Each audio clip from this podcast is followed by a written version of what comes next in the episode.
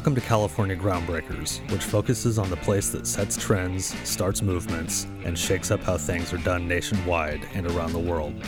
We're inviting interesting people doing innovative things to sit down and talk with us about how they're asking and answering the big questions facing all Californians.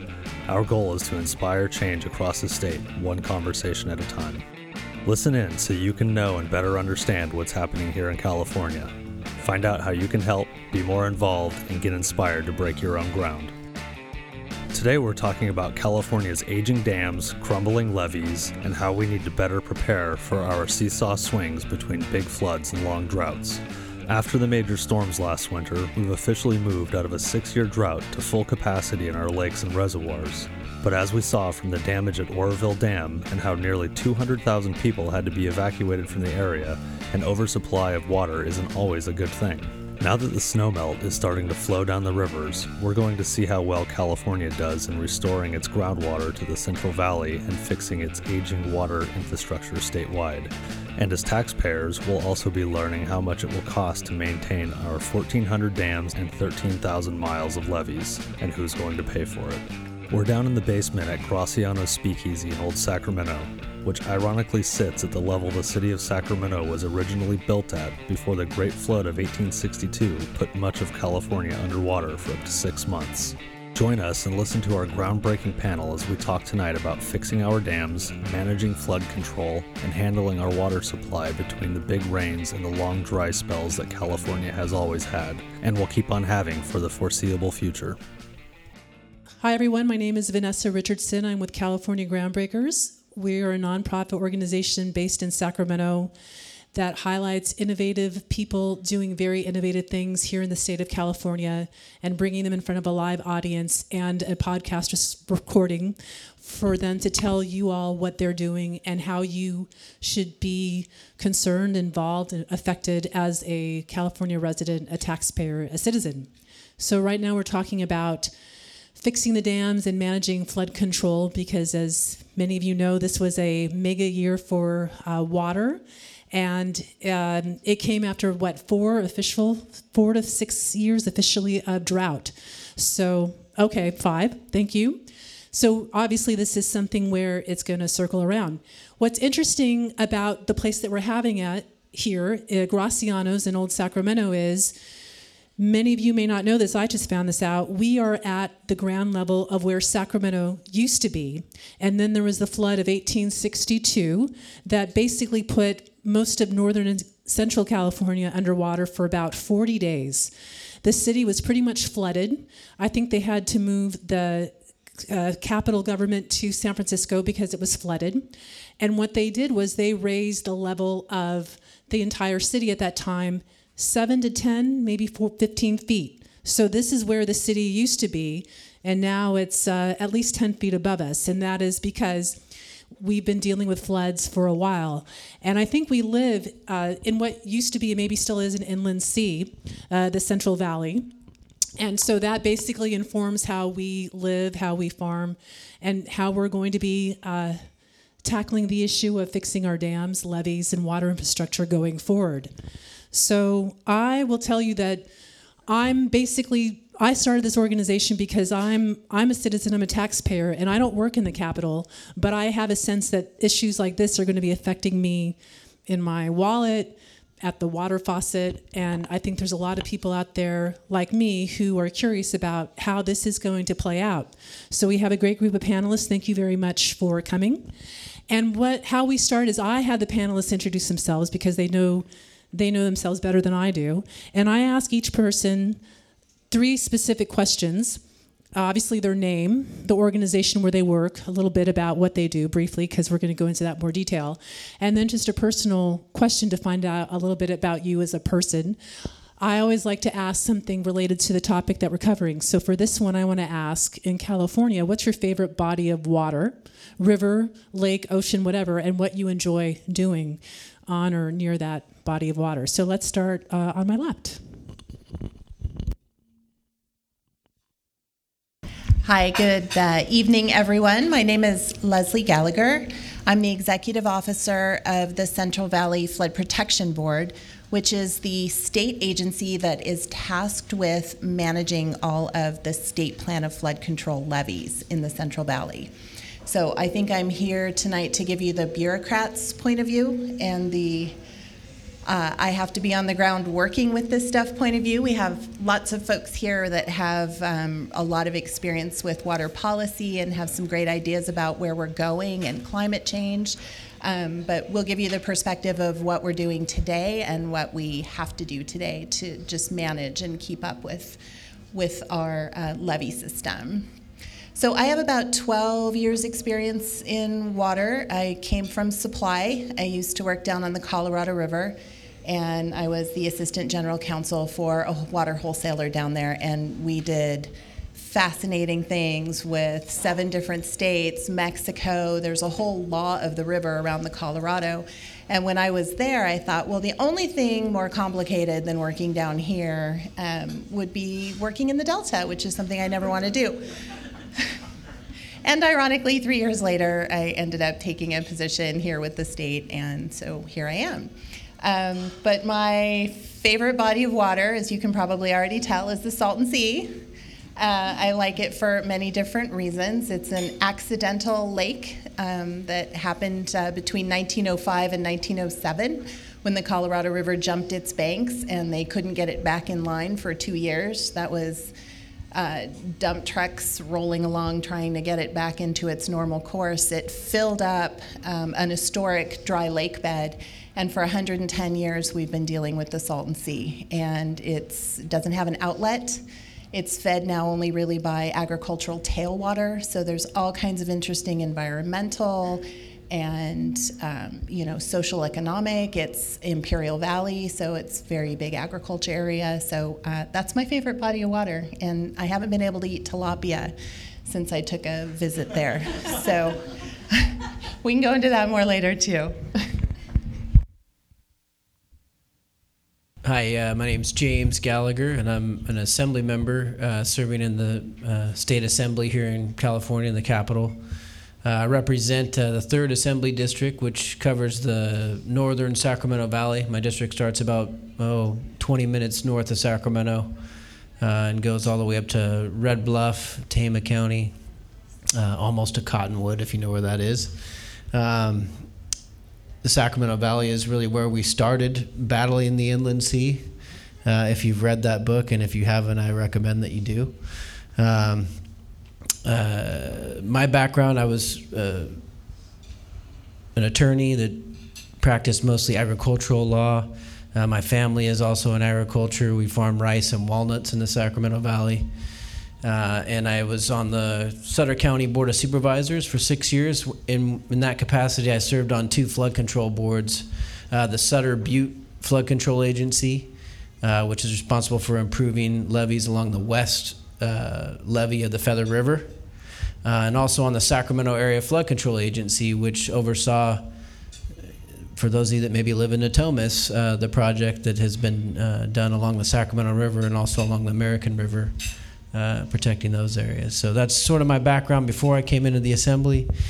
Um, my favorite body of the water, I, I, would say I have two. One is Lake Almanor, uh, which is actually a PG&E reservoir that was built about the turn of the, the century. Uh, but have a lot of good memories, uh, you know, going up to Lake Almanor, still do. Um, and then also the west branch of the Feather River, which is a great uh, trout fishing river uh, and I spent a lot of time fishing along that river uh, in my younger days, and not enough time in my adult days. So that's that's another favorite as well. Thank you. And I should just mention that Leslie and James share the last same last name, but are not related. Is that right? Not that they know. They call each other cousins. Okay. Oh, howdy. My name's Mike Mierzwa, and I'm a civil engineer working with the California Department of Water Resources. I've been there for about 19 years. I am our lead flood management planner for the Department of Water Resources. What that means is I basically I'm the pathfinder. My job is to go through and identify the problems of the future and to outline a course of actions that we would recommend we could take together to go through and address those problems so that we actually have good outcomes in the future. Uh, a little bit about my background, just for a sec or two. I am, as a civil engineer, a specialist in hydrology. I've done climate modeling, estuary modeling. Uh, eventually, I was working with the department and the National Weather Service to produce the river forecasts for California and Nevada. And then after that, I got pulled into the communications associated with Propositions 1E and 84, which was our improvement effort for protecting Californians from future floods.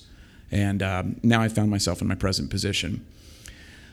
Favorite body of water? I'm going to cheat here. I'm going to give you, it's really one, but I'm going to say it's maybe two and a half or two. It's the Suisun Bay Suisun Marsh. And there's three characteristics that I really like about it. One, it kind of still is the home of the Ghost Fleet, but at one point in time, it was just fantastic when you were coming by and seeing all of those surplus uh, Navy merchant marine vessels sitting out there. Uh, it's just for a child a great place for your imagination to, to really spark off. Second thing, the, the marsh itself is incredible habitat for our waterfowl and that's a, a, statewide treasure that I would cherish, and I think many people do. And then the third thing is, as a resident here in the Sacramento Valley, I recognize that is the first room on our air conditioner. And for people who aren't familiar with what happens in the summer here in the Central Valley, it gets really hot during the day, but then during the evening, we get this fantastic delta breeze that passes right through the Carquinez Strait, stops off the Suisun Marsh, and eventually marches up and comes to my home in Davis and Sacramento. Uh, my name is Jay Lund. I'm a professor of civil and environmental engineering at the nearby University of California, Davis. Um, I've come originally from the East Coast and by way of Seattle, where I did my education. And then I experienced abrupt climate change when I moved to California because you have a very different climate here than most of the rest of the country. Um, I specialize in water management um, and in modeling water systems from a management perspective. So I look at we have big models of the whole state of California for water supply. Um, and we have some sizable models of the Sacramento Valley for flood control that we play with and use to educate students. Um, we've had quite a lot of fun with these models over time. We've done a lot of work with public policy for the Delta and, and quite a few other parts of uh, California, which has a, a wonderful variety of water problems to study. Uh, my favorite body of water, uh, um, I'm a lifelong sailor, so any body of water that's deep enough to put a centerboard down, I, I really enjoy. Um, it's hard to pick among all of them what's the best, but I'd say the Pacific Ocean. Jay, you got the biggest one. My name is Brent Hasty. I'm the chairman of the board of the Yuba County Water Agency. And I started in the water world basically backing up a dump truck in 1986 and putting sandbags on a levee. And uh, canoed through my house in 1997. My least favorite body of water at that point was Plumas Lake. Um, I, um, I've been in the water world since 86. I have a, you know, I, am not an engineer. I don't know numbers. I have a BS in management, which is the perfect thing for a politician.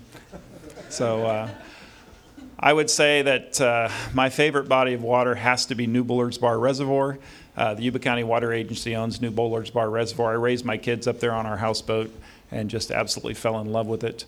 Uh, I have to admit that my probably the one I the body of water I use the most is we have a 37 acre lake on the ranch behind the house that my wife and I walk around daily. So it's the one where I see the ducks and the marsh and the and so it's it's absolutely where I spend most of my water time throwing balls to my lab. Thank you again, all, for being here. You're great. I know we're going to learn a lot from you, and I know we're only going to be able to scratch the surface for 90 minutes max, but we're going to start. And I have to say, I did start by um, reading the Sacramento Bee because they did a whole bunch of stories on, uh, particularly the Oroville Dam and the flooding. So I'm going to start by asking each panelist um, a question going down the row, um, kind of like a lesson learned from Flood 2017 and what you experienced and going forward, what. Uh, what your organization is planning to do, can do. Um, and I know there's a lot, so we'll go into more detail. But I wanted to start with with Mike because um, the Bee obviously has written a lot about the Department of Water Resources. I'll just refer to it as DWR right now. And one thing that was interesting, I think the latest thing I read was uh, you got two lines of uh, credit for specifically the Oroville Dam and specifically for the State Water Project. So I just wanted to see in that lessons learned question, would ask, like, what's the status report on the dam, and going forward, what is the DWR planning to do, short term, medium term? Thank you, Vanessa. Um, there's really two different sets of activities that are going to be happening with the recovery down the Feather River and the Oroville complex. First, there are going to be the activities centered around Oroville itself. Second, we're going to actually also be worrying about in working with the local agencies to rehabilitate the levees on the Feather River. And that sits with our local assistance wing, which is separate from what you're seeing on the state water project budget. That hasn't really been discussed as much in the paper out there, but I wanted to first put that out there because that's a passion of mine. That's what I've been working on for the past several years. Um, going now upstream to the, the dam itself and the complex there, there are a couple activities that are happening. First is uh, we have gone and uh, awarded the contracts for the rehabilitation of both spillways the emergency spillway as well as the main spillway where we had the, the damage in, on February 7th on the lower portion of the chute. The goal of these repair efforts is to literally get them ready to actually handle uh, spills, overflows, if we have them happening at the beginning of the next water year, which would be October, November of 2017. We've been officially saying November 1st is sort of our target on all these activities. The first steps of that process is going through uh, getting the construction roads repaired, uh, and then going and getting the batch plants. These are the, the, the places where we're actually going to be able to prepare the concrete to actually go through and repair the spillways. And with the new designs that we've come up with, we are um, addressing what's happening on that uh, hillside on the emergency spillway. And the technique they're using is what they call roller compacted concrete. So it's basically uh, stressed before water will come through there, so it should be able to handle the impact of an overflow, which was one of the things that we obviously saw as a, a failure within the February event. And I should mention, this is for the audience here in the Gracianos. Mike brought a uh, visual of the Central Valley and the various bodies of water, dams, I guess levee systems. So, for anyone who needs some visual reference, it is there um, for you to look at. So feel free to take a look. So for levees in the Central Valley and or San Joaquin Valley, Sacramento Valley, Leslie organization does a lot with that. So I wanted to see, you know, status report. I guess flood 2017. Were there any lessons that you learned, like going forward, we can't do this, we should be doing that, and what are you focusing on right now? Thank you, Vanessa. And I think that's an excellent question that comes out of aging infrastructure generally. You saw what can happen with aging infrastructure at Oroville, and we are living with a system that was largely built uh, 100 years ago to 50 years ago, uh, older than almost everybody in this room, and built for really a different purpose. It's one of the fascinating points, and you'll see it in the book that we referenced, and anyone who really does want to know about the political and physical history of the building of the levees, I do recommend this book, Battling the Inland Sea by Robert Kelley. It's something we give to all of our board members when they're appointed. Um, but the, those levees were not built to protect urban areas. They weren't built to protect large populations. They were built to, for a completely different purpose, and they didn't care in the early 20th century the sort of robber baron mentality of we're going to control it and reclaim it and manage it and we're not going to consider the environment, we're not going to consider anything else. And we have very different sensibilities 100 years later. And so we are still managing that same system from 100 years ago to today's standards and for at least six other purposes than what it was originally uh, created for. So you can imagine that that gives us a myriad of challenges. And one of the best investments that we have made as a state is in the last 10 years, we've invested about $4 billion into these levees. That's billion with a B, um, through the propositions that the state of California citizens were prescient enough to know and understand that that was going to be necessary. And where we have invested that money, what we saw in this water year was those levees performed very well We haven't been able to do that with the entire system. The San Joaquin is largely still very vulnerable. It was an underbuilt system to begin with, and with climate change, there, um, we're turning our attention there. Um, we have a comprehensive flood plan.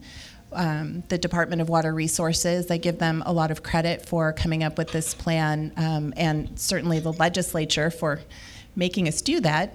Uh, our first plan was in 2012, and we are right now in the middle of doing the first five year update. It has to be updated in five year increments. So we are looking again more closely at the plan that was adopted then, what the successes have been, and where we're going in the future with our investments. But we, um, I think our biggest lesson learned is that we have to invest continually in the system. It's not a set it and forget it kind of thing. It needs continuous maintenance, and um, our plan has pointed that out really more than anything. So, what we have largely to be grateful for is that there were very smart investments made in urban areas that protected people, property, lives. We we had a very big water year and we didn't have any lives lost and that i consider to be uh, you know a very big victory.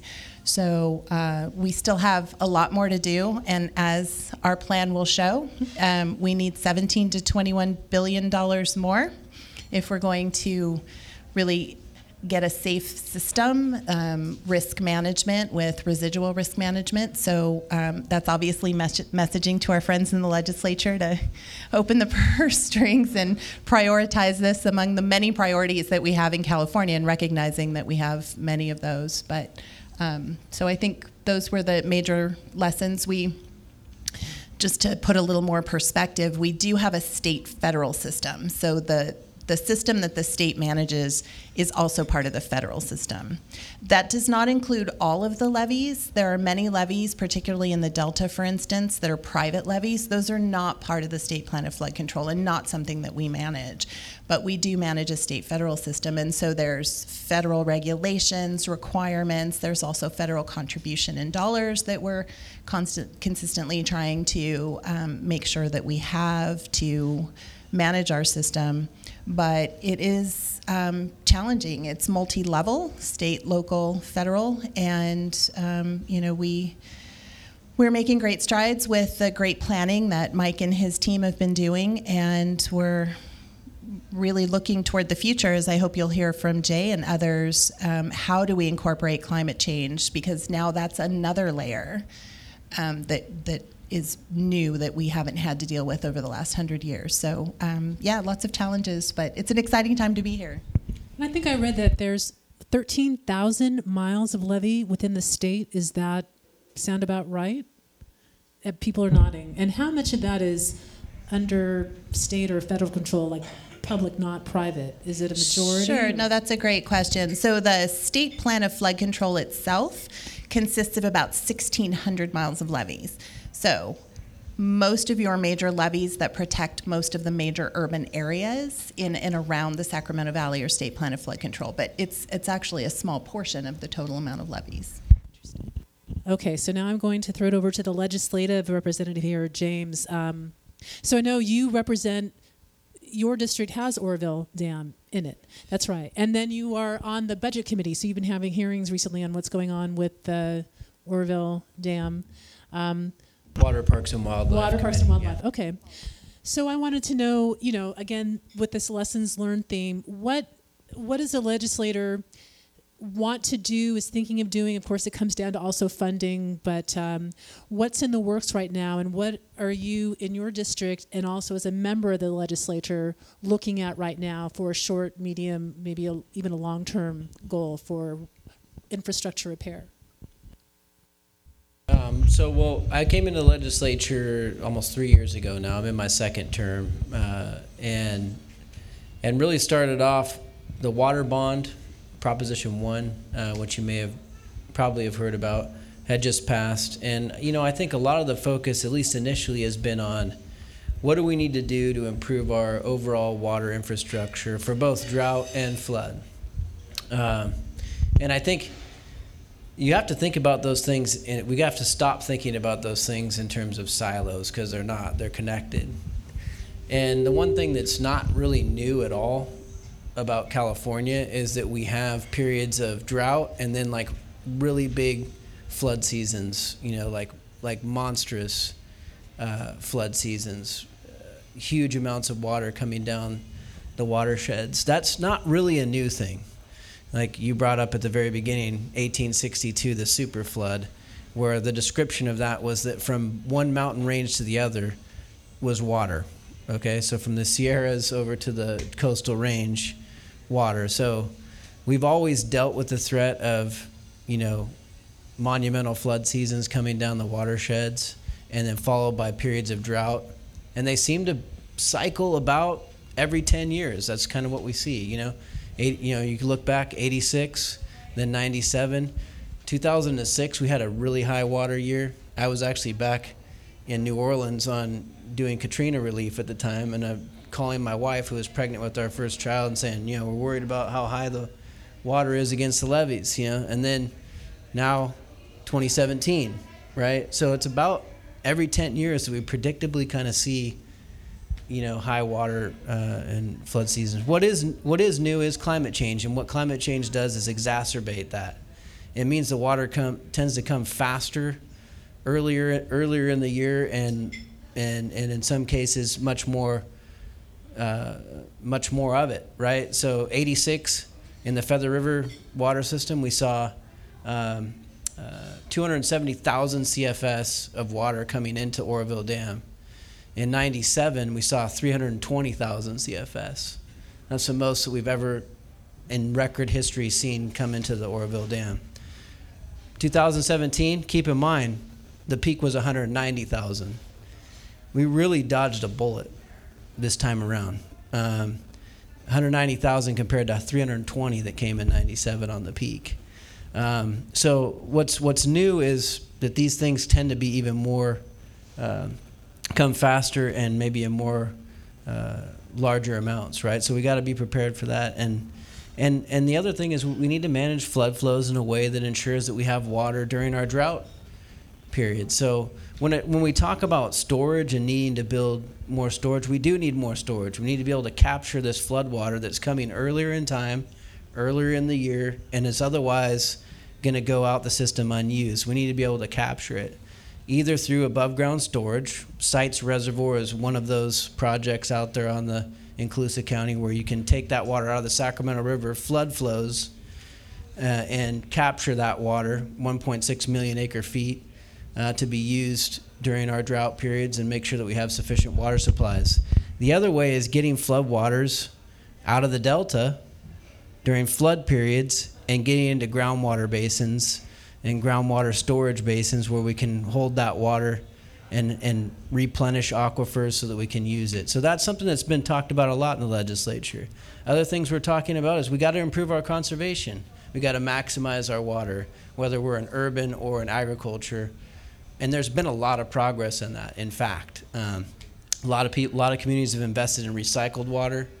Um, you know, a lot of communities are you know having innovative ways of water budgeting to ensure that they're maximizing their water use. In agriculture, many uh, uh, agriculturalists have adopted like microjet systems, for example, that use water much more sparingly but efficiently to grow their crops.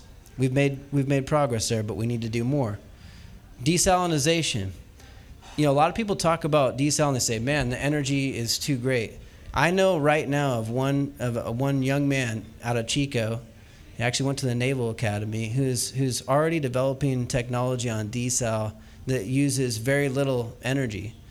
Um, now this hasn't been, you know, it hasn't been produced for mass production yet, but there are innovative ideas in the desal world that would use a lot less energy and be able to us to use salt water and turn it into usable water. So th- that's another thing that we're focusing on in the legislature. Um, we've also, because of Oroville, you know, I think it's been a striking example. Now, myself and others have been saying it for for a long time that we need to invest in our infrastructure, repair and upgrades. I think the biggest thing I learned from from Oroville is that what we don't have is a process in place. We don't have an official process in place to look at our existing dams, for example, and say, yeah, that was built in 1968. Let's talk about Oroville for a second. That spillway was built with a a nominal thickness of 12 inches to 15 inches, depending on who you talk to. We just built uh, Folsom Dam's auxiliary spillway. It's 42 inches thick. So at some point in the last 50 years, we probably should have asked the question of, should we do something to inc- in- increase that thickness, make that more solid and solidify? We never did do that. Putting those processes and organizations in place to ensure that we do that for our existing infrastructure is something that we have to do. And I, I just wanted to ask quickly because when I was reading up on what's going through, if any bills or you know things that we would be voting on for 2018, one thing that came up was Senate Bill 5 that uh, Kevin DeLeon has. And I get that there's a whole bunch of stuff in there. There's 500 million for flood control. That's probably not going to cover everything. But is that the main thing that everyone is focusing on, or how much activity in terms of uh, drafting things is happening now, or is it still kind of in the discussion phase? Let's see and and research. Well, I, I think the De Leon bill is is potentially a, a vehicle for maybe doing some additional bond money um, to do things for flood control. To like we've already had the one E money, like as Leslie just talked about. That's that was four billion dollars that we have invested into our system. So these are things that we've already done. The other really big, I mean, Prop One is still really the biggest thing. I mean, we there's potentially 2.7 billion dollars there for new water storage in this in this state. The Water Commission is in its process right now of deciding how to allocate those funds into what projects. Um, there's money in there for recycled water, for conservation efforts, for for all of those things I talked about. And so, really, I think the main focus from a policy perspective is making sure that we we utilize that Prop 1 money to in, enhance and improve our overall water infrastructure. SB 5 could be a vehicle for additional bond money for flood control purposes, although what, what that kind of is right now is sort of Eduardo Garcia in, in our house in the assembly has a, a bond too that's more focused on parks. Uh, uh, Kevin De Leon's has a lot of parks money in it too, but has the flood control component we'll see what comes out of that. You know, there's that's really I would say that's still in its really early stages right now. So Prop One is still the main driver in terms of funding. Okay, so uh, we have Brent here because I wanted to get someone to talk.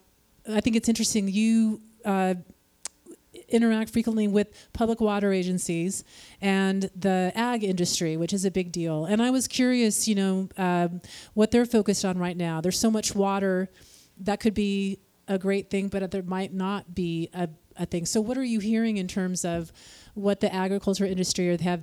Can they let out their breath? Are public water agencies, you know, flush with water, or what's what's going to be happening now with both those? Right, uh, Vanessa. I think that it's the reality is is our biggest concern, which is probably the biggest concern small local water districts have or uh, farmers, is that an emergency will cause overreaction from the state and will cause more regulation that we don't want to have to deal with.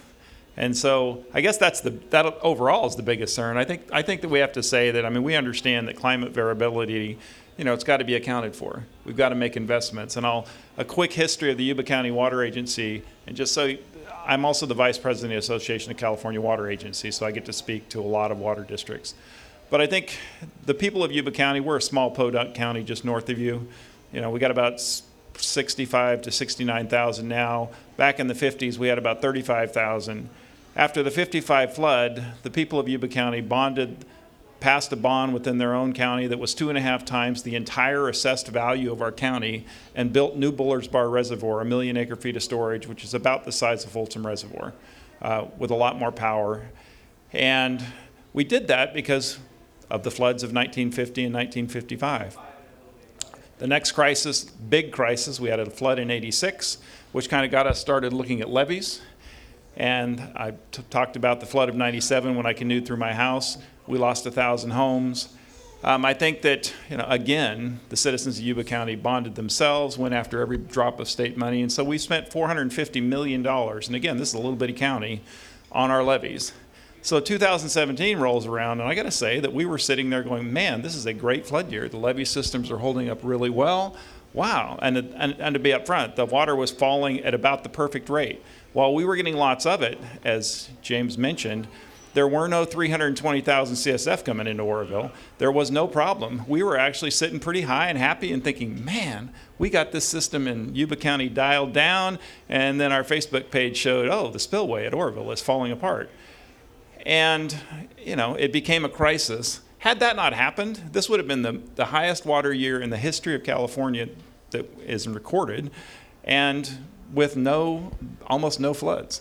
I mean, very few floods in Northern California. I, I don't know of any major levee breaks. It was an incredible year and kind of goes back to the work that the flood agencies and the state and the investment of the people of California have made.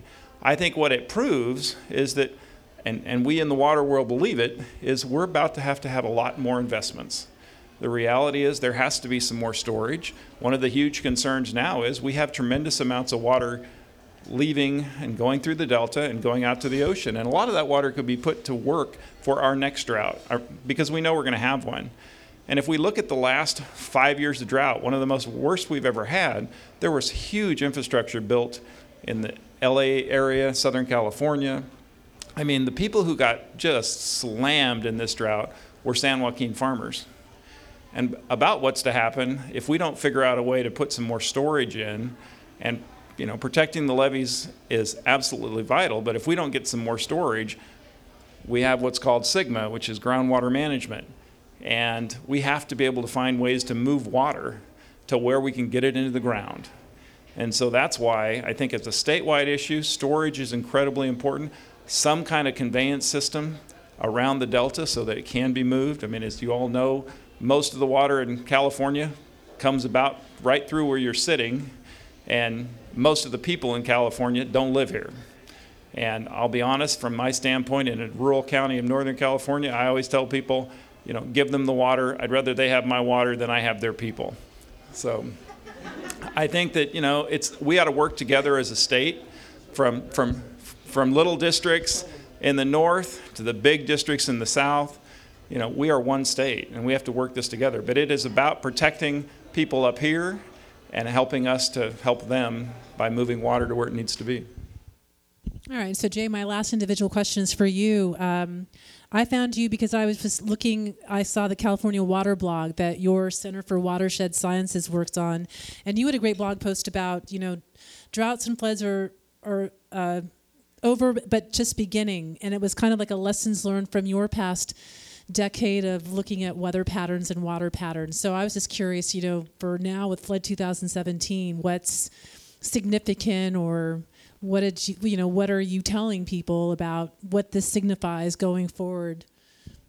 Well, I, I think the, um, to begin with, uh, the previous speakers have talked about the history of floods in California, the history of droughts, and, and I, I agree. Battling the Inland Sea is one of the finest books you'll find on water management anywhere in the world, actually, and certainly for California.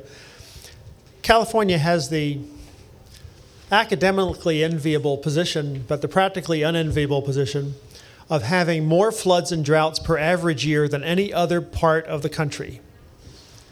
Statistically, I mean, this is you can see this in the numbers. So it's a great place to study water problems, droughts and floods, and, and by and large, uh, we've done a very good job of managing them. We, have we've, we've had a, one of the most prosperous economies, one of the largest populations, and in terms of agriculture, one of the most, probably the most productive agricultural region in the world in this climate. It's kind of a remarkable achievement for a civilization. That doesn't mean we don't have water problems. It means we always will have water problems. We will always will have flood problems. We always will have drought problems. We will always be complaining that someone else is wasting water and we're not. This, this, is, this is the normal thing you will see in every drought, in, in every flood. So we have a lot of successes the other thing you see about both the floods and the droughts, and, and we're really, you know, I think, kind of lucky in this term, I think politically kind of lucky to have seen one of the deepest droughts of record and the wettest year of record for this part of the state so close together. I, I think there's really no excuse for the legislature and the, and the higher levels of government not understanding and not taking advantage of this knowledge, this evident knowledge we have now that there's this great variability, and we have to manage for both extremes. We've seen weaknesses on the drought side in terms of groundwater, some very far-thinking, I think, actions were taking taken uh, on, on groundwater management, SGMA. It's going to cause a lot of people to do things differently, but it's going to allow us to keep a lot more profitable agriculture going through droughts than we would otherwise. So nobody should, uh, on the whole, the state really needs to do this, uh, and I think it's untimely. On the, on the flood side, um, certainly the Oroville experience and the spillways, I think, marred an almost otherwise nearly perfect you know, incredibly wet year. So it's highlighted problems with with uh, with spillways and, and large large infrastructure, large flood infrastructure, and the need to invest and inspect and, and do maybe probably a better job in those areas. In terms of levees, we got through really pretty well. We lost a few levees; they tended to be in low value areas. Um, they'll be readily repaired where necessary. The other big flood that occurred was in San Jose. That was the biggest flood, actual flood damage from an actual flood. Probably on the order of 70 or 100,000, 70 or 100 million dollars. If you look at the evacuation of Oroville, okay, 200,000, roughly 200,000 people evacuated for a couple of days.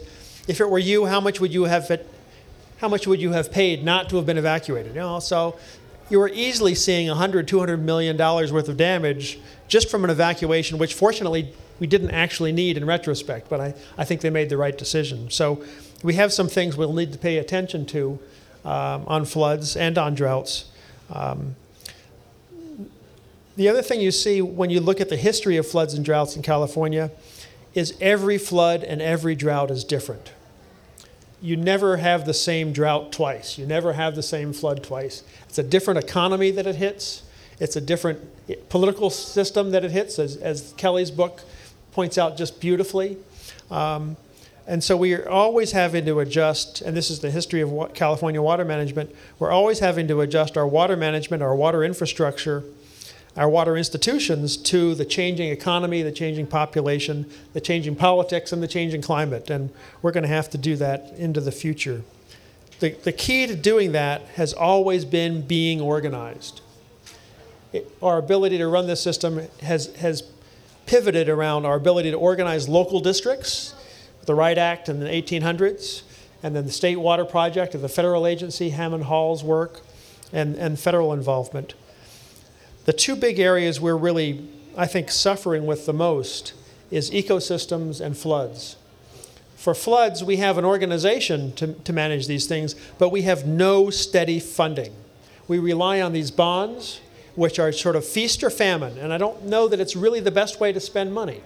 I think you do much better off with floods if we had a steady kind of an assessment that came wet or dry year, these people have enough money to pay attention to their business. And the boom and bust of bonds, I think, has done a real disservice to the people of California, and we really, really need it, need something more. The same, similar problem on, on ecosystems. Uh, we've had 150 years to figure out floods and droughts since the earliest days of California. We, when we first came over uh, as, as, as uh, Europeans and experienced abrupt climate change coming here from the east. Um, but on the ecosystems, we're really not organized to be successful. We're not funded to be successful. Bonds are, are better than nothing, but we, we really need to think of more strategically than that. Okay, so I'm going to open up the questions for Can all I just of you. respond Oh, okay. to that really quick? And I think Jay's point is a great one. It's actually this year in the legislature, I did mention it. I've I have proposed a hundred million dollar general fund contribution towards doing the critical repairs to our levees. Now that's I think we need to do more, but my concept there is exactly what you're saying. Let's start getting a steady funding every year that we put into our levee system because that's needed, and we can't just always bond it because there's also the issue of we got a huge amount of debt from doing all these bonds as well. You know, why isn't that part of our budget every year? If you live in California, that should be part of your budget every year. And unfortunately, under the current status, it's not. So that's something that definitely people who are interested in this, please weigh in on that point. Okay, well then, I, that actually steers me to another question that I was going to ask later, but I'll ask it now in terms of funding and who's going to pay. Because I went on, I just got back from vacation uh, two days ago, but part of my trip uh, for fun was in New Orleans, but I called up the city planning department and I got to go on a tour of uh, their post Katrina work that they've done on their levees, which is very cool. I guess the U.S. Army Corps of Engineers went through and and um, I th- think they spent 14.5 billion, and they showed me the new flood pumps and the rebuilt levees. Um, but there's still con- some con- some concerns about who's going to pay for the upkeep, and I think uh, I was just reading a story in the past couple of years, the residents of New Orleans, uh, at least in the areas that are right close to the levee, have voted against um, paying and I actually talked to one woman who's 70 who said, Well, you know, I'm 70. What do I care?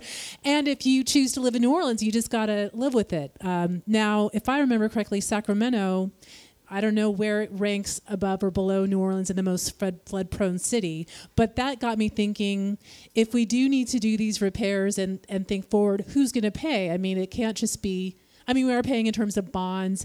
We are ter- um, paying, I guess, the federal funds have to be paid back. But where will this funding come from, or where should it come from? Who wants to take that? Jay. Well, I'll take a first shot at it in the sense of comparing it with New Orleans. If the, the tally, I think, is uh, 10, 20, 30 billion dollars for Sacramento, for the Sacramento Valley, uh, Central Valley. It, eh, the lesson from Katrina is if you want 14 billion dollars worth of federal money, lose Sacramento in a flood. I don't think that's the way we want to pay for it, the way we want to earn that money, but otherwise we really have to rely on ourselves, I think, given the way the federal government's been spending money on, on floods in, in the last, oh, 50 years. Brent? Yeah, I, I, I want to say that I, you get flood funding when something breaks. And so we in Yuba County had a levee break, a thousand homes went under, we lost a couple of people, and suddenly we were in line for all kinds of funding to figure out how to get it now we prepared and we did a lot of work. We made sure that our environmental docs were done before we, you know, so that we were ready when the state and feds bring it out. But I will say that I live in Plumas Lake and we have incredibly high CSA f- fees. Our levee reclamation district and drainage fees are pretty high. In fact, it's an economic disincentive to build in Yuba, in Yuba County because our fees are fairly high. But the reality is, we have a $450 million levee system. I'd say the biggest problem with levees, one of the bigger problems is it's not so much the funding to build it. You can actually go out and find some money to build it. But there's not a person living behind a levee who thinks they should pay for the maintenance. You know, it's just sitting there, it's a pile of dirt. We don't need to do anything. It costs thousands of dollars a mile to maintain those levees. And so convincing people who are, you know, who, who moved there and didn't have to worry and they've never been flooded that they're important and they should be paying for them on a yearly basis, just like they pay their property taxes and whatever, that's hard to get done. And so I think that's a real critical issue. I mean, I think we can build them, but I think if Oroville proves anything, we can build flood structures, but if we don't maintain them, they're not very useful. Mike? Thank you. Um, I want to add to this and point out that as part of our planning process, the Department of Water Resources went and worked with all of the local agencies for the 1,600 miles of levees that Levy, Leslie was talking about. And we found that on average, we're spending about $30 million per year. We then went through and listed off all of the legal requirements that these agencies are supposed to be doing and came up with a detailed cost estimate of what they should be spending. And that number was $130 million per year just for maintenance activities. So there's immediately a deficiency that's four times greater well, sorry, three point something times greater than what we're actually expending on that. And what happens is, is every time you defer a payment, the costs actually get exponentially higher as you're going forward. So to answer your question, Vanessa, it's really the public that's going to have to pay it could be public at the federal level, it could be public at the state level, and it's going to be public at the local level. But there's not going to be a private beneficiary or a corporation that's going to come in and pay for it because the benefits that are accrued for flood management are really hard and distributed to go through and assess everybody of what they're what they're benefiting from this system. So we are looking at a mix of bonds and general fund augmentations and local assessments and appropriations coming from the federal government. Jay. Let me just add a, a little bit. In the Plumas Lakes area, the probability of your house burning down is probably lower than the probability of you being flooded. Yet the people of Plumas Lake don't have any trouble f- paying for flood for fire right. protection.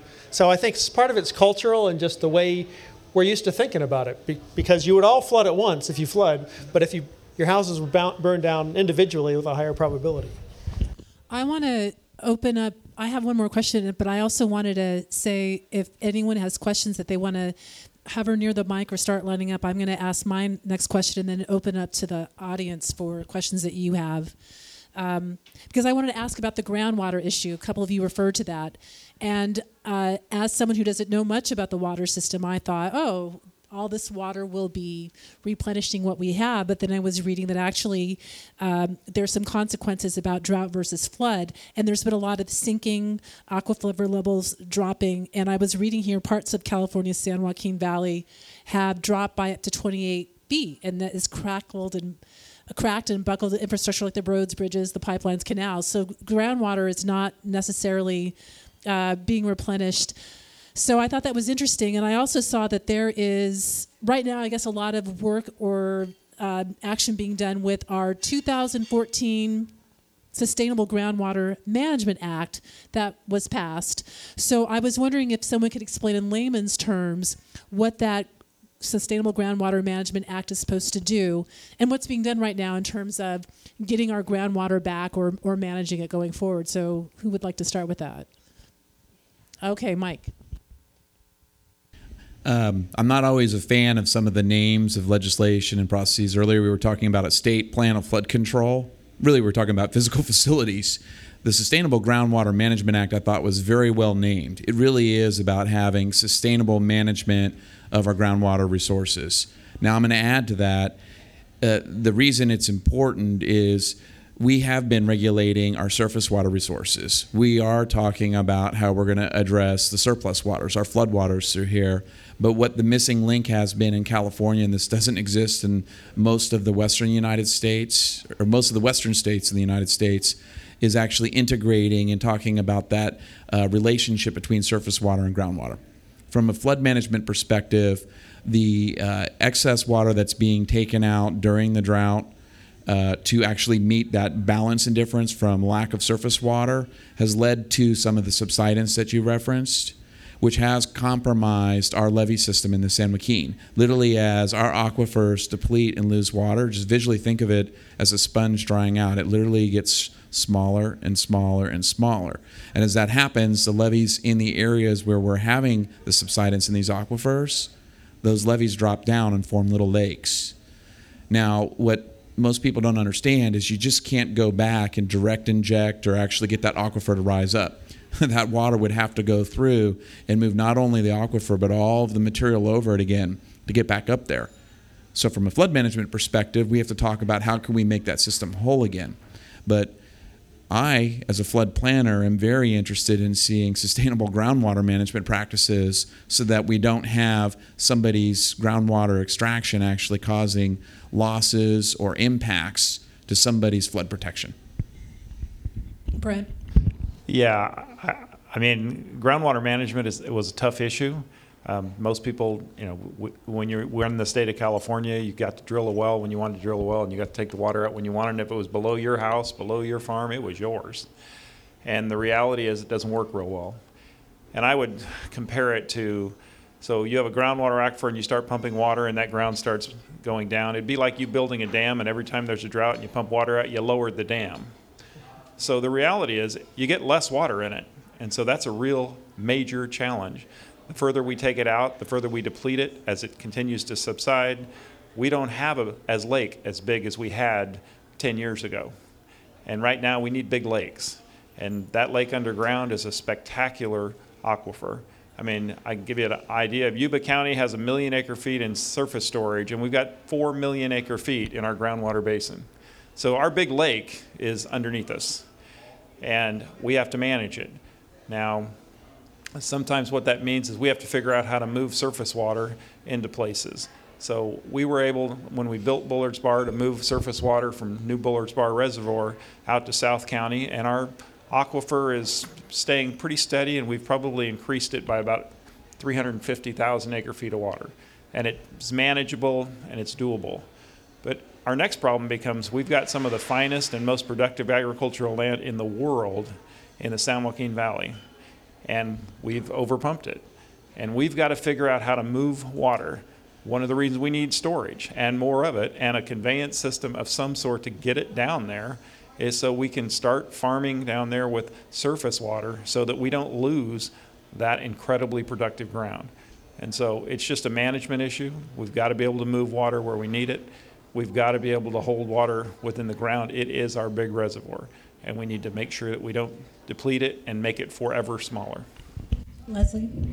So I had a um, an addition to that coming from Southern California.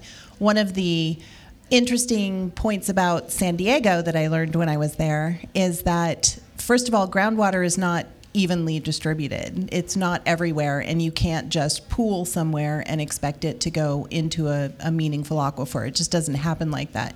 Um, San Diego, for instance, if it were to survive on the groundwater that's underneath San Diego, it could support a population of about 50,000. So it's just not a place that you could populate without the surface water that we have. So, um, for those of you on the podcast, I'm just referring back to to Mike's um, really wonderful National Geographic map up there. Not every bit of the Central Valley could be utilized effectively as groundwater recharge. So that's another challenge. Southern, California is almost all adjudicated. Um, I was actually really surprised that Northern California so was so far behind, but uh, it's such a precious commodity there that we had those battles already years and years before. So um, I'm glad to see that it's happening statewide. It's probably about time, but the the really good storage is all south. So it's not necessarily useful to put it anywhere. And that's something that we're also learning with technology and, and um, the work that the department's doing. Okay, Mike again. But I want to say also, whoever lines up at the, I know there's got to be someone with a burning question. Okay, so you're next. I just want to prime the pump for, I, I love all these water terms, for the next question. So, Mike, you keep going. Right. So I did want to uh, put on my planning hat out here and say that I actually do see a happy outcome from SGMA. But I wanted to go back to something Brent had said earlier. And, and I that just, I just want to. What is SGMA? Is that an acronym? Yes. Sorry. Okay. It's the Sustainable Groundwater Management Act. You should okay, have had a, a jar here for me to put some money in. That's a, a foul on my part to use the acronym. Um, with the Sustainable Groundwater Management Act, the happy future out here, is we're now requiring local agencies to come together to do planning, to identify the projects and activities that they can do to actually manage comprehensively their water balance. And as they're going through and doing that, what Brent had uh, articulated earlier is the concern that often we're very reactive as a society and we go quick to regulation. Uh, what's worked in our flood planning efforts for the Central Valley Flood Protection Plan is combining top down and bottom up approaches there's an opportunity with SGMA for us to go through and recognize that when people come together the first time, they're not going to be using the same language, they're not going to be familiar with these other local agencies' issues or challenges, be it a physical stra- stressor or, or, maybe a board member or just the way um, their plumbing is set up. But we have the opportunity through the sustainable groundwater management plans to iteratively learn how to think better about how we do our water balancing. And so the silver lining is here we recognize that it's going to be an iterative process. That's part of learning how to water overall our water. And what's the what's the time frame for the act? It sounds like there's public or commentary coming in and then the your department's going to weigh in. I mean what's the what should be we as citizens be looking for in terms of co- what's going to be coming out of this the SGMA is there a timeline? There, there is a timeline. Unfortunately, I don't know the exact dates on that, but the intent was for these agencies that were identified as a higher medium risk to first go through and identify an intent to form what we call a sustainable groundwater management agency. So this is the group that is going to work together or it might have actually been a sustainable groundwater management group, but I think it's an agency. But it's the group of agencies that are going to work together, and then they have a couple of years to go through and come up with their plan. And then Brent, and then we'll go to the first question. Well, they have to make their groundwater sustainability agency. A GSA is what they're forming, and then uh, they have till uh, about the middle of this summer to actually get them formed but then it's a longer process because they have to implement by 2025. They get all, all their plans done, and then they have to actually have the plans working in full implementation by 2040. And so it's not a overnight, mostly because you can't do anything in water overnight, but it's also giving them time to put together a plan that's actually workable and, and make sure it works. And there are huge penalties if you don't make it work. So it's, it's actually something I've seen. It's super important to us in the state, and I will tell you that there's nobody not getting involved if, if they have the ability or working within GSAs. You know, they might be wanting to kill each other, but they are getting together and working through the process because there is too many uh, unknowns if they don't get it done and get it done right. The, the, the huge penalty that he's mentioning, I think, is, is worth defining. The huge penalty is the state will come in and regulate your basin. So if there's anything that, that people hate more than anything else, it's other people controlling something that they value dearly. So true. All right, first question. All right. Uh, hello. Is it? Everybody hear me here? Maybe. Also kind of tall. All right. How's that? Okay. Uh, my name's Ansel Lundberg. Just wanted to say thanks everybody for coming out. Really enjoyed the panel so far. Um, so we've talked a lot about levees and dams. Um, I think sort of an underdog of this year has been one of our best flood control apparatuses, the Yolo bypass, right, right across the river here. Um, it's sort of a multi-use area that can function as a floodplain, but also farmland during the summertime. Um, I'm just this is a question for the panel generally. What work might be going into improving that uh, the Yolo bypass specifically, but also floodplain management in general? And just for the podcast or for who, whoever, basically when you're driving from Sacramento to Davis um, on that road before you hit Davis, that's what we're the Yolo bypass, correct? That right now that that sea of water right now. So okay, Mike will take that first. I really appreciate that question. That would probably be my second favorite water body, but it is ephemeral. Yeah, it only exists part of the time. What's been amazing this past year is we had the bypass flooded. In January, we opened actually the Sacramento Weir, which is the only of our operable gates in January. We closed it and then we opened it again in February. That is the first time since 1985 that we've had two physical operations of the Sacramento Weir.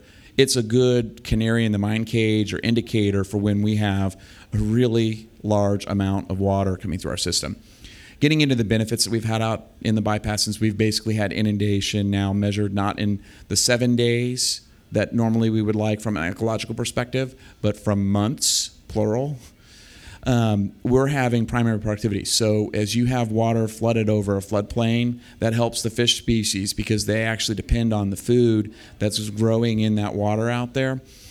Uh, the other things that we've been having out here, and this is ancillary, we haven't measured this yet, but we're going to see that there is some incidental recharge two of our aquifers out here. It acts as a spreading basin.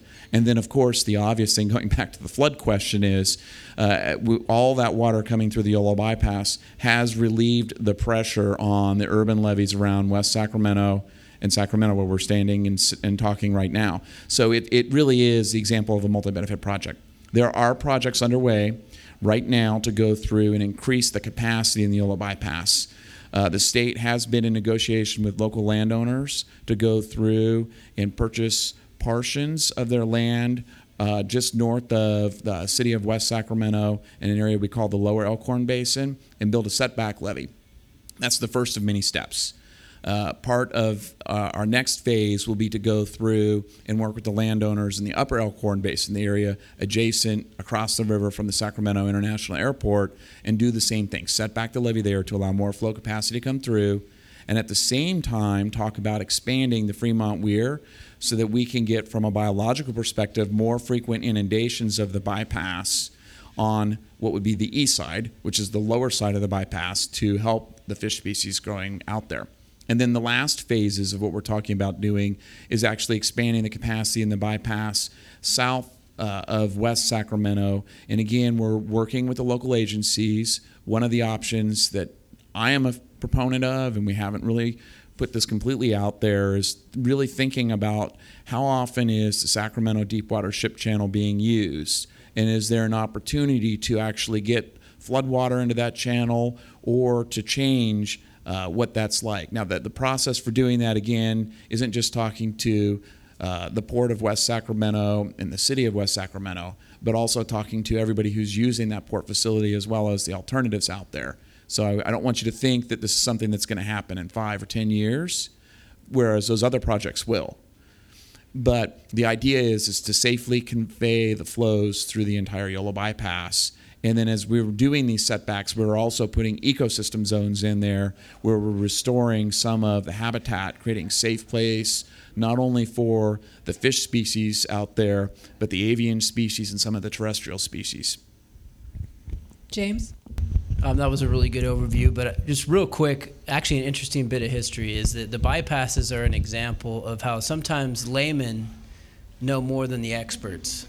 Um, because the bypasses were actually first uh, thought of by a guy named Will Green, who was not an engineer, but who had enough practical experience living along the Feather River in Colusa, actually, uh, that said there's no way that the river system and the levees can, can hold the capacity when we have these monstrous floodwaters that come down the system. And he said you have to have a bypass, which is basically it's you cut a weir in the side of the river and you allow that floodwater to flow out into a larger area. So we have the Sutter bypass and the Yolo, Yolo bypass. Army Corps of Engineers at the time said, you can't, no, we just need to channelize the river, we need to have levees, it'll handle it. They were wrong. Will Green ended up being right. And that's why we built the bypasses in the first place. YOLO is actually it makes there's so many reasons why we need to better utilize that, right? Um, first of all, it, it, it probably the biggest choke point um, in all of the river system and the flood system is the Fremont Weir. Um, Fremont Weir is really not low enough. Some might say it's not wide enough. Um, and so water backs up there at Fremont, and you get s- severe pressure up against the Natomas levees, the, the Cross Canal, uh, if you know the Cross Canal, that's, the levee on the north side of the Natomas Basin, backs up, um, and, it, and it causes a lot of pressure along levees. If we were able to lower the Fremont Weir and put more water into the Yolo bypass, it would be a big flood improvement for both Sacramento and upstream. Not to mention is the is the salmon. It we know that we've lost a lot of salmon habitat, and their spawning grounds are not as good, you know, as as as as they were maybe historically one of the things you can do is in the Yolo bypass, actually in rice fields of all places, and CalTrout is actually doing some very interesting research on this. Is that you can put the juvenile salmon they, that that can be their area where they get their foods. They grow they grow bigger. Um, they're more resistant to predators after they get out of that area, and so we can use the Yolo bypass again for that purpose, as uh, you know Mike was pointing out. So there's a lot of benefits to actually more fully utilizing the Yolo bypass. Are those the only two bypasses, at least uh, in this Central Valley that we have, is the Yolo and Sutter? And is it something that could be considered as a method for other parts of the valley, or Jay? Yeah, you have. Um, in order to establish a bypass, you need a lot of land. It's, it will be sort of difficult to get a lot of land in other parts of the valley to establish a new bypass. But the ideas of expanding the existing bypasses, I think, are, have some merit. Um, the other thing you'll see, and, and, as has been mentioned, we're asking these bypasses to do more and more over time. They started off as agriculture. We had them do flood and agriculture. Now we have them do flood, agriculture, uh, Pacific Flyway, and now we're trying to get salmon on them. So uh, we're making them work pretty hard, um, and we're going to work. In, I, but I think it's the most uh, most promising area to, to make some expansions, particularly on the environment side and the flood control side. Next question. Hello, um, my name is Katie Webster. Um, so we've been talking a lot about repairing levees and dams, um, and I kind of wanted to do a 180 and talk about or ask about um, the removal of dams. Um, I just recently saw the documentary DamNation, and it talked about how there's tens of thousands of dams in the United States that aren't useful anymore, and how removing them can restore salmon um, habitat, like you just mentioned. Um, so I just wanted to ask what is um, the priority of removing dams here in California and um, sort of what the status is of any of those projects that are happening. Mike? Uh, I don't know. I haven't seen that documentary, but a good project that I really enjoyed and liked was the uh, San Clemente Dam removal. So this was a dam in coastal California where basically it had silted up. It was no longer providing all of the benefits and uh, services that it was intended to go through and do, and did go through the process of actually the removal of the facility and a restoration of that river reach. Um, what is important when you're going through and doing the dam removals is to assess what uh, the benefits are of removing that facility. And so you have to do it on a case by case situation. It, as part of our Central Valley flood planning process, this topic did come up, but on a much smaller scale. There are a number of small low head dams that are located on a number of the San Joaquin uh, tributaries. Uh, so the Merced River running through. Um, sorry, I'm getting my rivers wrong. I think it might have actually been the Tuolumne River that's running through Modesto has some uh, low head dams that run through some park area that actually cause nuisance flooding and also are an impediment to fish passage as they're moving through. The department does have a fish passage improvement program to go through and identify these facilities to then really develop a plan of what it would take to go through and remove those small dams to actually address the fish passage issues out there. And uh, during the event, in February when we had the opportunity to go and look at some of these local plans that the, the state sponsored through the flood planning effort, we saw the local agencies were championing these actions. And so the department has also been advocating for funding to go through and, and start at the bottom and, and progressively work your way up. And I would be remiss to not um, mention that there are other activities out there where we've talked about modifying facilities coming up with more friendly fish passage structures, fish ladders, things of that nature to get the fish into the rearing habitat they need. So it's it's not an easy solution, and I, I sound like I'm a salesman for planning, but that's really what it's going to take a lot of to go through and do over time. Jay. There are a couple of other places where there, uh, well, we've actually, actually removed some dams in the Central Valley, certainly on Butte, Butte Creek, and I think it was Clear Creek, is it? Uh, and, and, restored some fish passage there, salmon passage there uh, on Butte Creek quite successfully. Um, there's another effort on Battle Creek to remove some of the very old, ancient dams that PG&E installed there back about 1905. Uh, and the important thing about Butte, about uh, Battle Creek is it's it's a very cold water that comes out of uh, lava, old lava aquifers there. Um, that's cold enough all year round for winter run.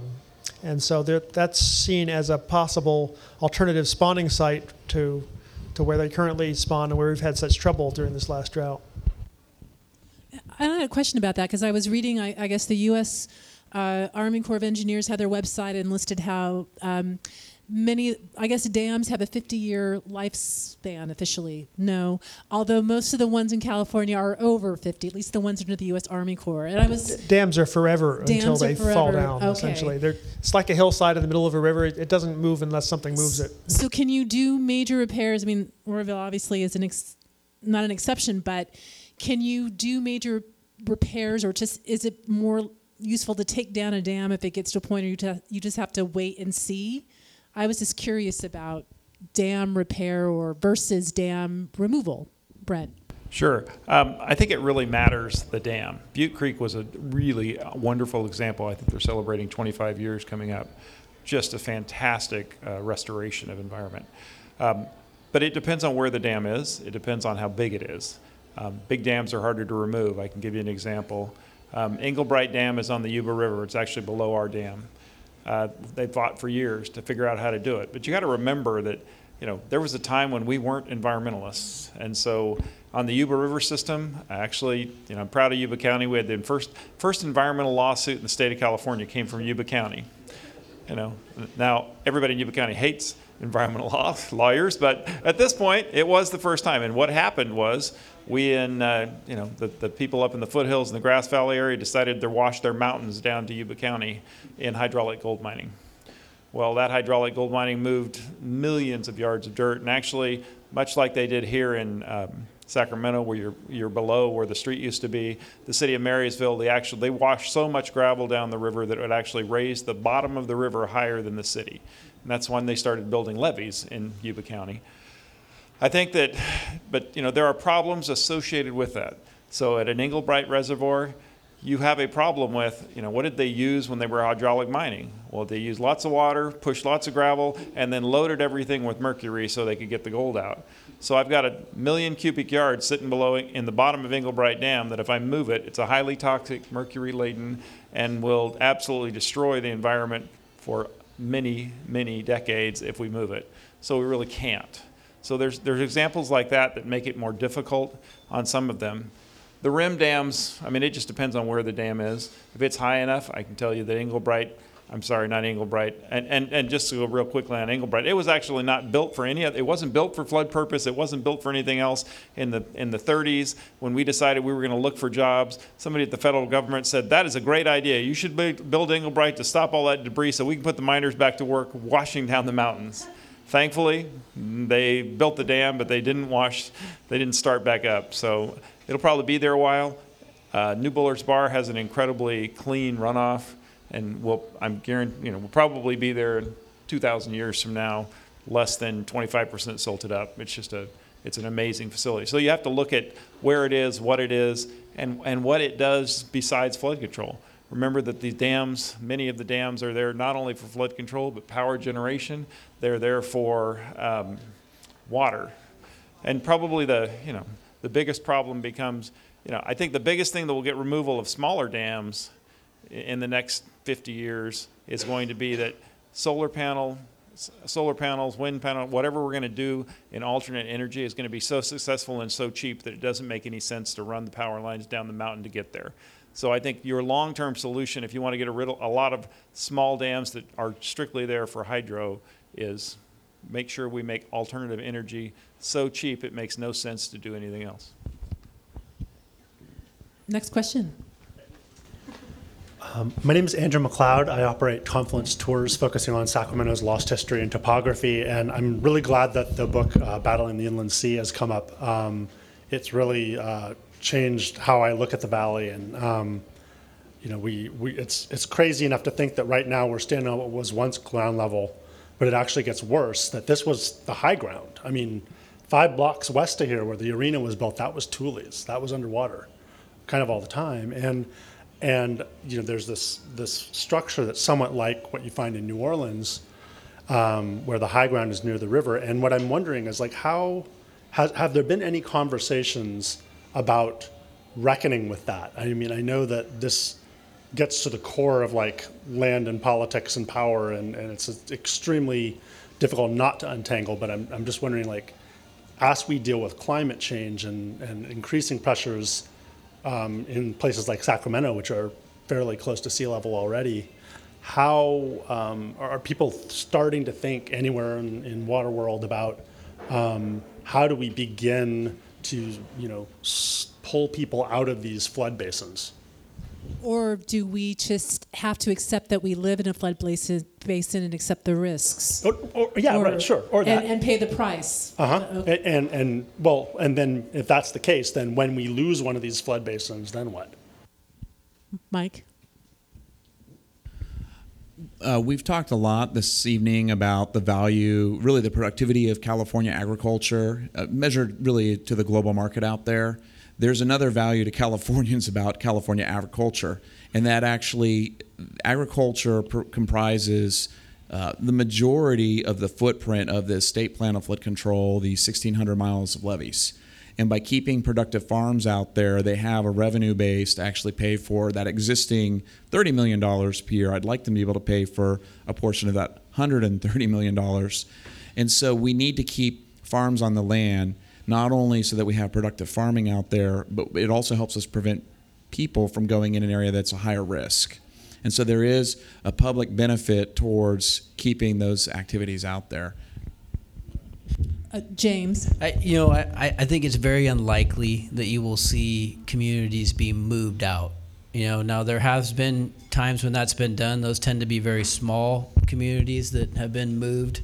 Um, but you know, there was discussion about that after New Orleans, right? And New Orleans has such a strong sense of place that that was ne- no one ever seriously said, "Yeah, we're going to move New Orleans after it was destroyed." What did they do?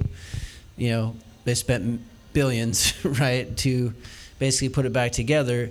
Um, but so I, I mean, I don't think that there's ever going to be the political will to move. Like you can't move Sacramento, right? You're not going to move Yuba City and say, "Hey, everybody, move out of here." Um, what we need to do is is is one, ensure that our flood control infrastructure is better. We need to make sure that people are educated, understand the risks associated. Um, you know, we have insurance programs, you know, that help with that. The biggest one being the National, you know, Flood Insurance Program (NFIP). uh, that's administered by FEMA. Um, but I mean, we do have to think going forward. Hey, what what makes sense in terms of you know how we uh, you know uh, both make our investments, and I think you know Mike's point is a good one. Is that one of the best things you can do is ensure that we continue productive agriculture in these areas because as as agriculture gets pushed out, what wants to come in? Development, right? So if you don't ensure that you have a vibrant and one of the problems, for instance, with the National Flood Insurance Program, is that most areas are mapped into a what's called a 100 year floodplain. Well, a lot of urban areas build up their levees because they have a tax base to do so to get out of the 100 year floodplain. So they're not in the program. Most, most areas that are in the floodplain are agricultural areas. They end up paying very high insurance costs. I mean, you could argue in California at least, um, they're putting in a whole lot of the money that goes into the NFIP program um, and it's be, it's becoming even more and more burdensome, right? That that cost of paying into that paying that insurance, and that's you know when you add to that cost of you know further regulations, well intentioned but costly, um, it it leads to make it harder and harder to farm. And you and you want to flood you want to farm in the floodplain right? That's where the most fertile soils are right? So that's why we have such a productive agricultural areas because we farm in floodplains. Um, so that's important going forward. Is hey, how do we ensure that that's viable? Because that will stave off maybe uh, less smart growth plans in some of these areas, you know, that you're talking about. So I want to be mindful of time. Uh, I think we have time for two more questions since we have two people lined up. So let's take the first of two. Yeah, thank you. My name is Rick Bettis. I'm a retired engineer, and I worked on some of the projects you're talking about. And also, I really appreciate this panel. It's an excellent, excellent presentation. Uh, I might give as an aside, there are some bypasses off the San Joaquin River. They were uh, reclamation board projects that we worked on back in the 60s. And but my question is sort of getting into the weeds. Uh, there's been a major difference of opinion, controversy in Sacramento and elsewhere uh, vegetation versus flood safety. Uh, the Corps came out with some, um, not regulations, but guidelines on, on how to manage vegetation requiring a, uh, substantial additional removal of vegetation for flood fight purposes and for uh, erosion purposes, uh, where these environmentalists are pushing back because of habitat and aesthetic reasons. So I'd like to hear all your comments on that, that controversy, which is ongoing. The Corps, DWR, and SAFCA and other agencies are all involved in this. So thank you. Leslie, you want to start? I think that's a really excellent question, and I would invite you to come to our board workshop that we're having on that topic because it has not gone gone away. In 2014, the Army Corps of Engineers um, put a stay on their vegetation policy um, with regard to the PL 8499 program, which is the program that they measure the levees by, saying that they are no longer going to remove systems based solely on vegetation. But you're you're absolutely right. That rule is still kind of hanging out there, and it's a scorched earth rule, and that doesn't work for California. It doesn't work for our conservation. It doesn't work for what our management needs are for the levee. So we do have a California position on that. Um, that was sort of a compromise position that the board put out after the 2012 plan was adopted, and we are looking at it again as part of the 2017 update. So um, please stay tuned, watch our website, and for the date and time, and we'd love to have you come out and talk to us more. And I'll put that on the website too. Um, I'll start with Jay th- this is really a great issue. Um, if you go to any part of the world that has serious flood control problems and serious levees, they do not allow vegetation on levees, particularly the backside. California has, because of its legacy of having agricultural levees and then letting people settle in close to the levee behind them, has undersized its levees, has undersized the footprint of the levees. And so we find ourselves in many cases with people right up against the levee on the land side, not a lot of water on the water side, and now we want to have ecosystems on them as well. So it's a real difficult public safety versus environmental habitat versus nice rec- recreation on the levee kind of an issue.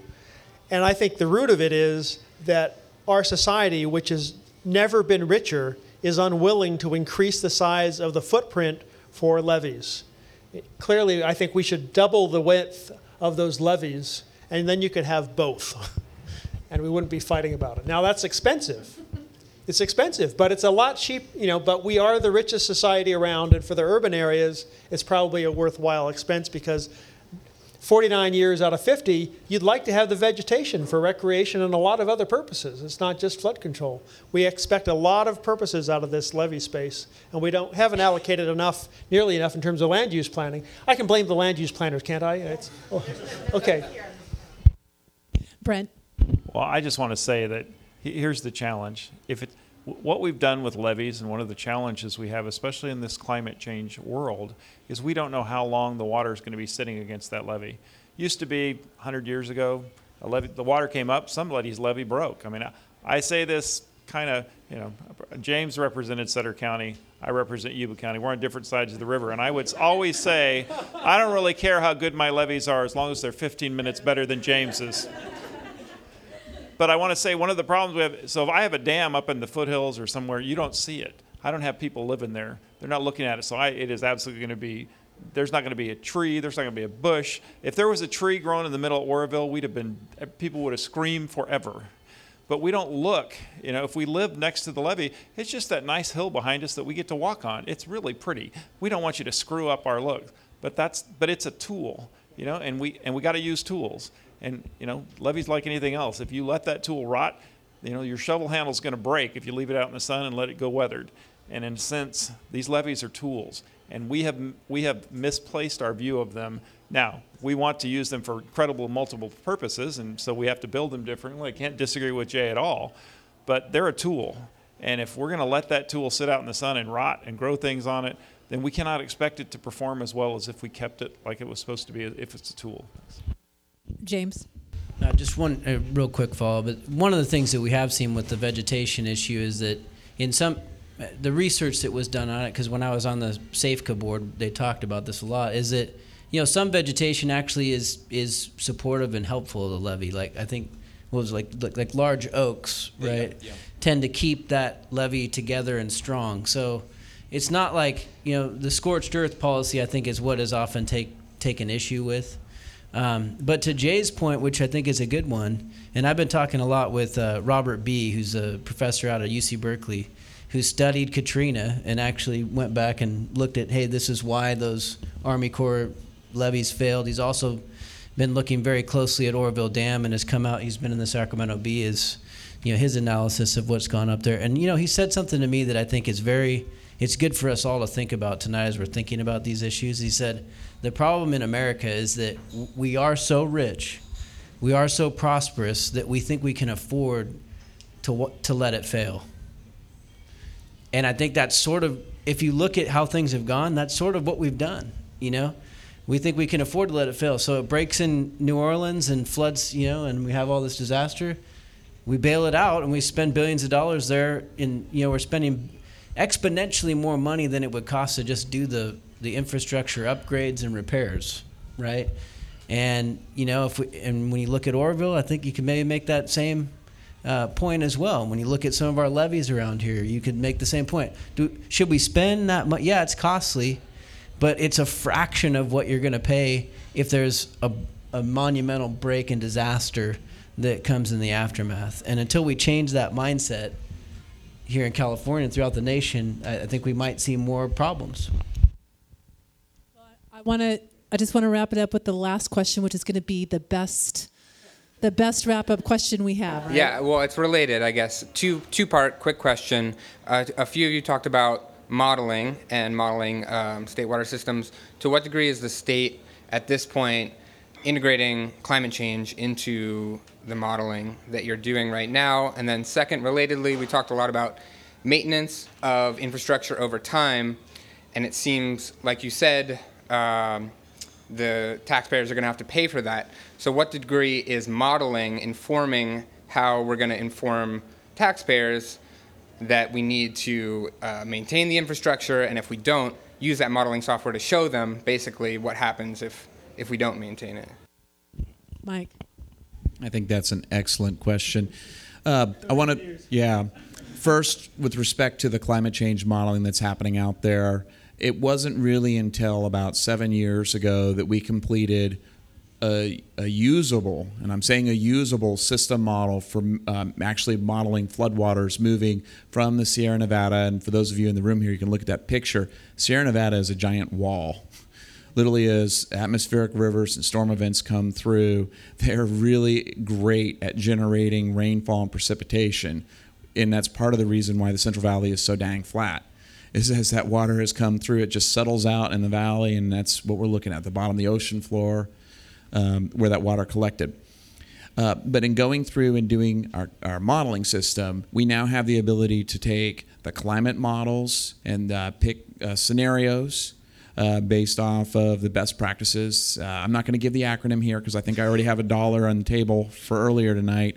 But in those coupled models that we've been looking at, we then run through watershed models to actually see how the physical response of the watershed brings in these climate change projected atmospheric models, runoff into our reservoirs. We now have modernized reservoir operating rules incorporated into our system models. And then we have a full model describing how the flow goes not only through the channels, but when and where it might break in those channels through the levees and then get into the floodplains and can get into very detailed floodplain inundation mapping. And our floodplain inundation mapping will tell us how high the water can be at various locations in our floodplains, and it can tell us the arrival time out there.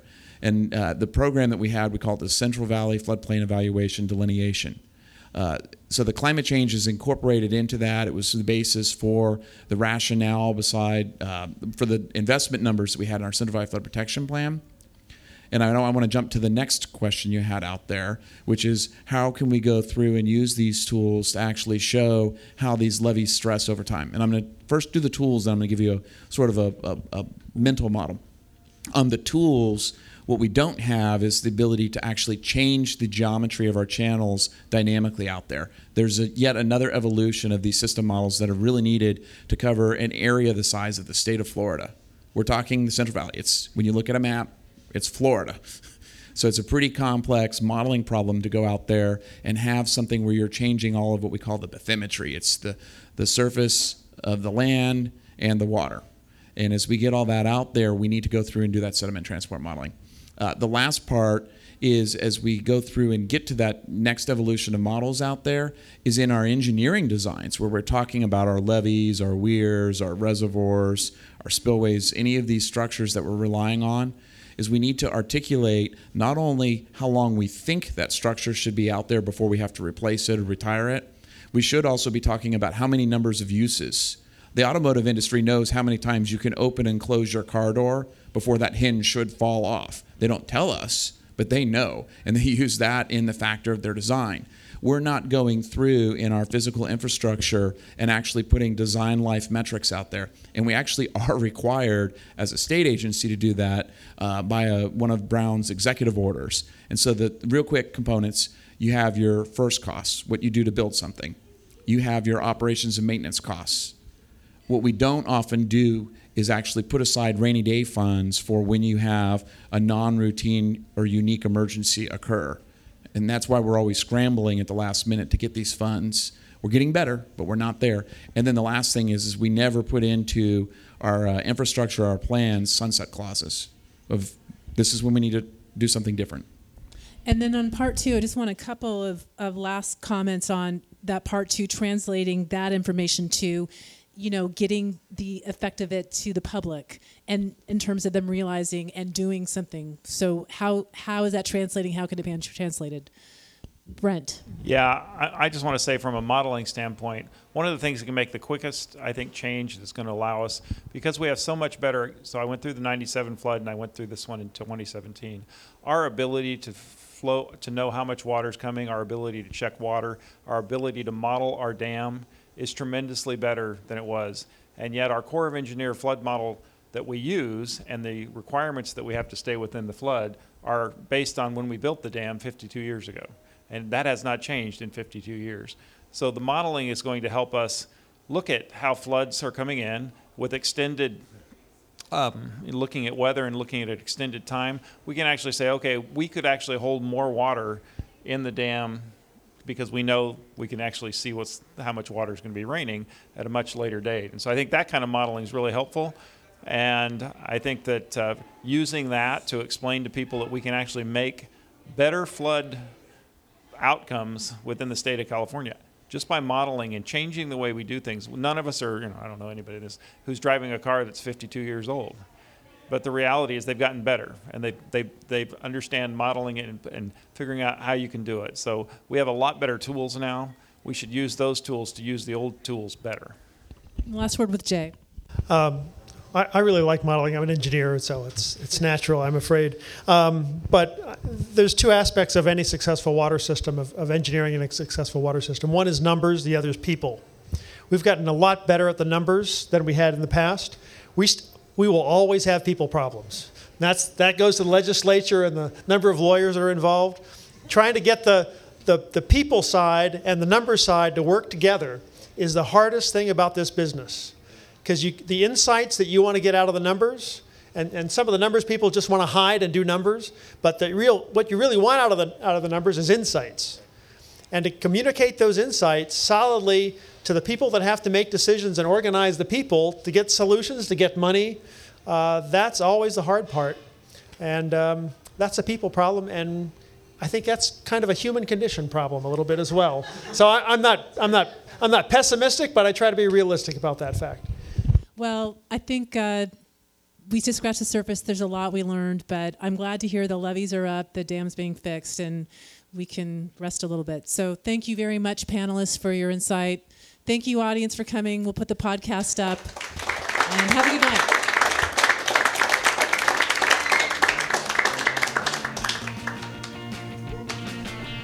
You've been listening to California Groundbreakers. Tonight's conversation about fixing our water infrastructure was held on May 24th, 2017, at Graciano's Speakeasy on Front Street in Old Sacramento. Thanks to Ken and Maria Harris, the owners of Graciano's, for hosting this lively discussion. And thanks also to our group of groundbreaking panelists. And of course, thanks to you for listening. Find out when our next event is by going to our website, californiagroundbreakers.org.